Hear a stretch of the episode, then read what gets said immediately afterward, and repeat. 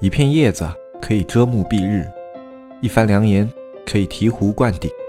我们在前方披荆斩棘，希望后来者一帆风顺，共享商业智慧，共享创业成功。欢迎收听本期纸木淘宝内训。纸木社区的各位听众朋友们，大家好，我是巨芒。那这一期呢，跟大家来分享一下。自然搜索排名构成的因素，搜索排名呢，曾经是大部分淘宝运营研究的一个课题。那当时呢，诞生了比如说七天螺旋、三周阶梯等等，顶着各种名头的排名提升技巧。直到千人千面系统上线，以及淘宝对于数据优化的严厉打击，对搜索排名的痴迷研究呢。才降下热度，但搜索排名仍然是大部分淘宝人过不去的一道坎。今天呢，我们就来简单聊一聊自然搜索排名的一个因素。第一个是销量的影响。虽然淘宝多次规则更新一直在削弱销量维度对于搜索机制的影响。而加重人气机制和标签机制的权重，但是呢，销量仍然是影响搜索机制的一个重要组成部分。但是销量权重相比以前呢，有了一个重大的变化。曾经的销量机制是以付款人数为主要占比决定销量权重，而现在的销量机制呢，是以收货人数以及 DSR 的表现。来决定销量的权重。简单来说，现在的淘宝从注重数量变成了不光注重数量，同时还要兼顾质量。所以说，如果你的产品 DSR 表现的比较糟糕，那你能从销量上获得的自然搜索权重呢，就非常的低了。不过呢，这里要注意一点，从关键词。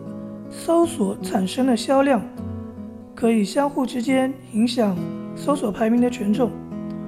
比如说，紧身牛仔裤这个关键词的搜索权重是可以影响牛仔裤这个词的搜索权重的。但从链接、淘口令、二维码等非关键词方法产生的成交呢，对搜索排名会产生权重。但这个权重呢是标签权重，并非关键词销量的权重，与关键词搜索产生的权重呢相互之间独立。所以运用那些方法呢，要注意买家标签的质量，尽可能用老客户和真实优质的买家。第二个，上下架时间的影响。上下架时间呢，对于排名的影响由来已久。也是淘宝官方曾经正式通告说明过的一种机制。许多年前，由于淘宝的产品过多，而且单一销量维度导致许多商品的展现呢有限，所以呢，淘宝正式提出了上下架的机制。在同一水平级的产品中，你的产品越靠近下架时间点，你的展现排名呢就越靠前。比如你的上下架时间呢是周五的十八点三十分，你的产品一般出现在第三页到第八页，那么你在周五的下午，你就能在同竞争力的卖家中呢获取最优的位置，达到第三页前面的位置，而在周五十八点三十分之后呢，你就会重新回到。第八页的位置，重新开始，慢慢往前，这就是一个上下架对搜索排名位置的影响。很多人会觉得，在千人千面的今天，呃，上下架能起到的作用已经很小了，而不去注重上下架对于宝贝的影响。那么这个想法呢是错误的，因为标签机制在有的场景里能起到的作用是有限的。这点在后面呢会详细说明。而在这种情况下呢，其他的基础机制的权重呢就会变高。那抓住这些权重呢，就抓住了一些原本会流失掉的流量。第三个，橱窗推荐的影响。橱窗推荐呢是淘宝免费给予商家展现的窗口，起到的作用呢主要有两个。第一个，在买家浏览店铺时，通过店内橱窗位置可以看到掌柜设置的橱窗宝贝，从而增加这些宝贝的展现，加深访客的浏览深度。第二个，当买家以类目搜索商品时，有机会展现橱窗商品。除了这两个作用之外呢，曾有人进行测试。当两个产品权重接近的时候，有橱窗推荐的宝贝可以获得更优的位置。所以你的主推款和优质款一定要设置橱窗推荐。这一点呢，因为操作难度比较高，呃，我们呢也一直没有能够成功的实操认证过。但是既然有流传呢，把更好的权重给到更好的宝贝也是没有问题的。第四个是人气值的影响，人气值呢是淘宝在千人千面同期推出的一个概念，比千人千面稍微早那么一些些。目的呢同样是为了削减销量对搜索排名所产生的影响。人气值呢简单来说可以归纳为你宝贝的转化、加购、收藏表现，有的时候。即便你的宝贝销量不高，但是加购收藏非常多，它还是能获得一部分可观的权重，即人气值权重。这个权重呢，其实有一个很好的理解的办法，就是你打开自己的店铺，进入所有商品界面，你能看到排在前面的不一定是销量最高的产品，可能是加购和收藏。非常多的，也有可能是转化高的，还有可能是新品有成交的。那这些表现呢，其实是可以看作搜索机制的一个缩影。分析这些产品的排名高低原因啊，你就可以大概了解人气值有哪些方面的维度决定。同时呢，新品期的成交对人气影响非常高。如果店内有幸出现了这样的商品，宁可错杀也不要放过，及时抓住机会往上推一步。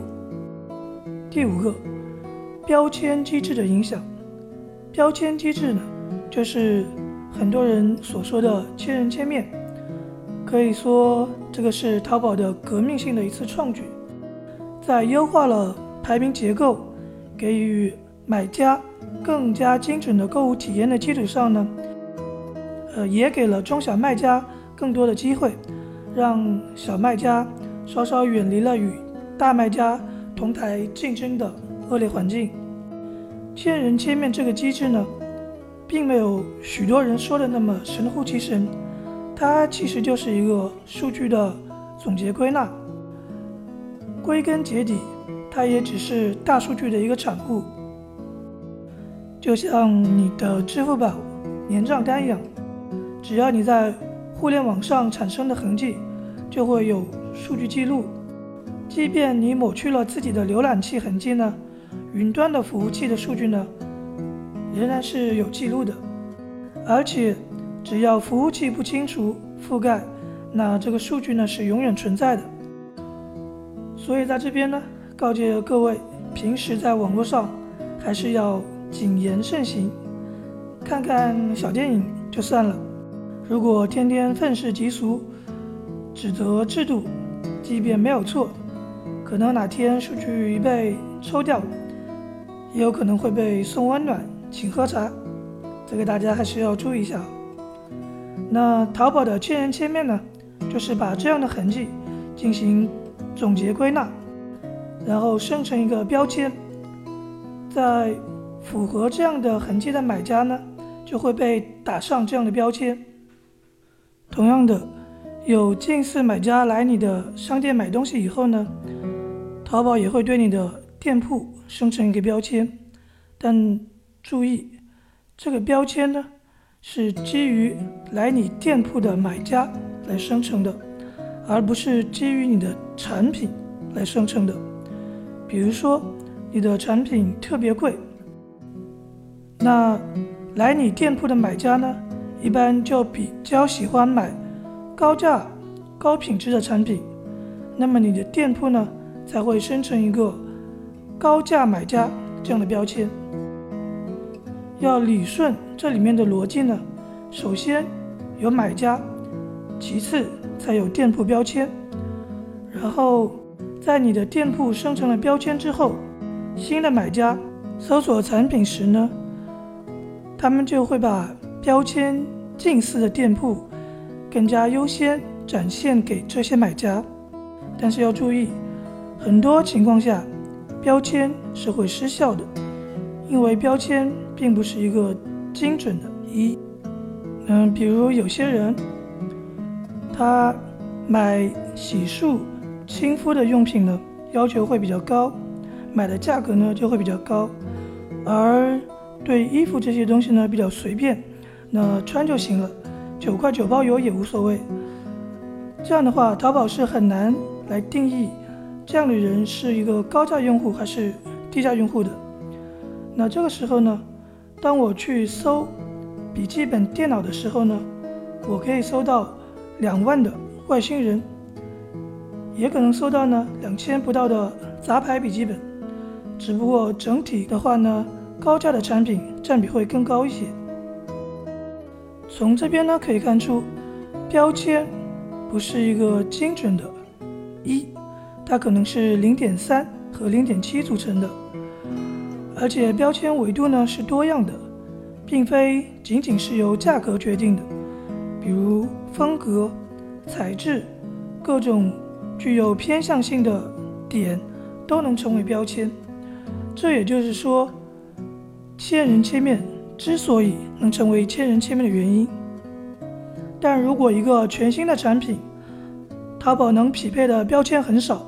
在这样的场景之下呢，那么基础值，比如说人气、销量、上下架这些的影响呢，占比啊，它就会上来。所以，我们平时在考虑要精准买家标签的同时呢，还要考虑基础工作的建设。每一步工作都是在增加自己的机会。那大家呢，也不要过于迷信这个标签机制。其实标签机制最终还是根据产品来生成的。一个好的产品必定不是靠数据优化来支撑的。那么你的产品基础最后呢，会决定你的产品标签。标签不是一个靠手段来维持的元素，而是靠你的产品来决定的。以上呢，就是目前的。搜索排名机制影响最大的一些因素。如果你这五点里面有的部分有所欠缺，那么就可以有针对性的去进行优化。那这期节目呢，就到这里就结束了。